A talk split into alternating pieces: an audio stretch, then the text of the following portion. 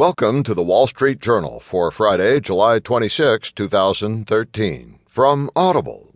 Today you'll hear Holder targets Texas in new voting rights push. And also, U.S. alleges rampant SAC insider trades.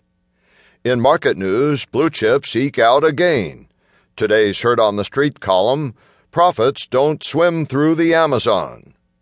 Plus today's editorial in Ahead of the Tape by Spencer Jakab, slow growth isn't alarming for Tyco. And from Personal Journal, flying business class coast to coast with flat beds.